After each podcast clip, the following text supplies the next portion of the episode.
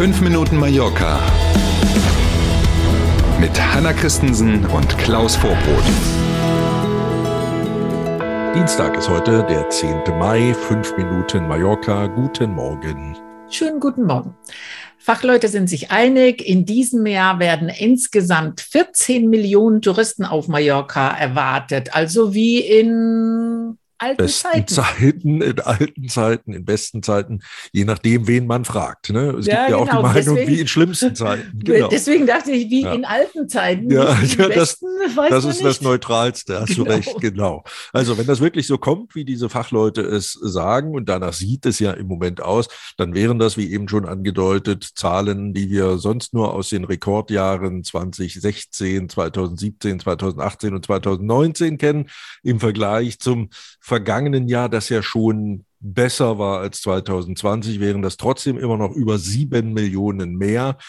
Besonders aus Deutschland liegen mehr Buchungen vor als vor Corona-Zeiten, zum Beispiel im ersten Quartal diesen Jahres.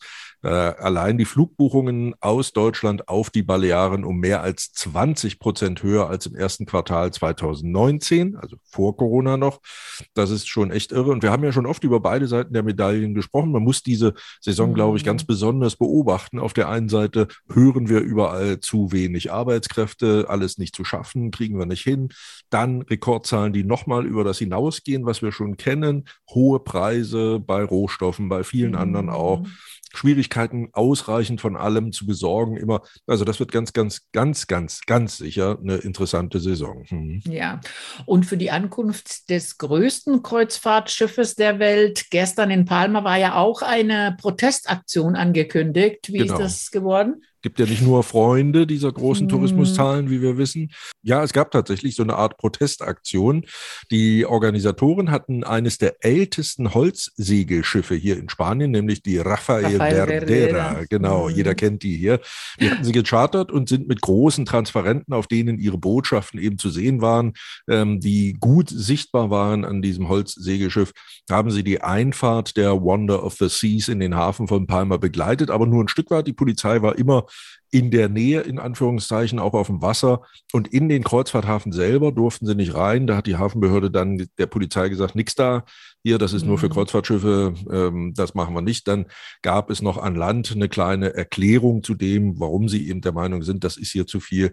Also ja, doch, wenn man zu Gast ist, zum Beispiel auf diesem äh, Wonder of the Seas Kreuzfahrtschiff, dann müsste man das eigentlich mitbekommen haben gestern. Moros y Cristianos, Mauren und Christen, war gestern wieder das Motto in Soller und im Hafen von Soller. Nach zwei Jahren Corona-Pause gab es das Volksfest Esfiro wieder. Und ich dachte immer, das heißt Mauren und Christensen. Aber jetzt hat das natürlich ne, nochmal eine ganz neue Wendung genommen. Die, also, bei diesem Volksfest wird ein Überfall der Araber auf die Christen in Sawyer nachgestellt. 1500 Piefendeckel irgendwann äh, war das mal so. Die Hälfte der Einwohner verkleidet sich dann als die einen, also die Christen zum Beispiel, und die anderen verkleiden sich als die Araber. Und dann geht es zur Sache. Das Spektakel hat auch gestern, wie in jedem Jahr, wenn es denn stattfindet, also außer Corona, äh, im Hafen begonnen mit dem Überfall per Schiff. So geht's ja immer los. Ähm, und dann zieht sich das in die Stadt rein. Das hat eine ganz lange Tradition. In Sawyer kennt das jedes Kind. Das ist wohl so das wichtigste Fest dort. Ähm, tausende Schaulustige vor Ort. Die Empfehlung, sollten Sie jemals sich das anschauen wollen, alte Klamotten anziehen. Da wird viel Genau. geschossen, in der Regel mit Farbe. Dazu kommt, dass die in der Regel dunkel dann ja auch angemalten Mauren dann auch alle Frauen küssen dürfen. Das erinnert so ein bisschen an den Karneval im Rheinland, finde ich, ne? Mhm. wenn so die berühmte Kussfreiheit dann da ist. Ähm, und man wird eben auch angeschmiert mit Farbe im Gesicht, damit man als erobert gilt und so. Mhm. Also das ist nichts für den neuesten Fummel aus dem Schrank, aber es ist in jedem Fall sehr sehenswert. Ja, auf alle Fälle. Und jedes Mal äh, bleibt die Frage offen, wer gewinnt. Ne? Das ist ja immer die Spannung. Genau, richtig. Und ganz am Schluss gibt's dann den Bürgermeister oben auf dem Balkon ähm, und der verkündet dann sozusagen die Rückeroberung. Manche sagen, der hat dann schon ein bisschen was Intus, aber das sind nur Gerüchte, da wissen wir nichts. Alles gut. Wir sind beim Wetter. Heute wieder viel Sonne bis zu 26 Grad.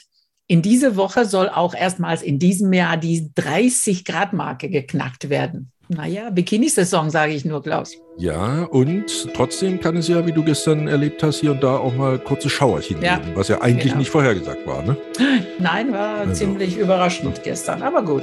Also war nur lieber- kurz. Lieber den Regenbikini. Genau. In diesem Sinne wünschen wir erstmal einen schönen Dienstag. Ähm, kommen Sie gut durch den Tag. Wir sind morgen früh wieder da und freuen uns drauf. Danke für heute. Bis morgen um sieben. Tschüss.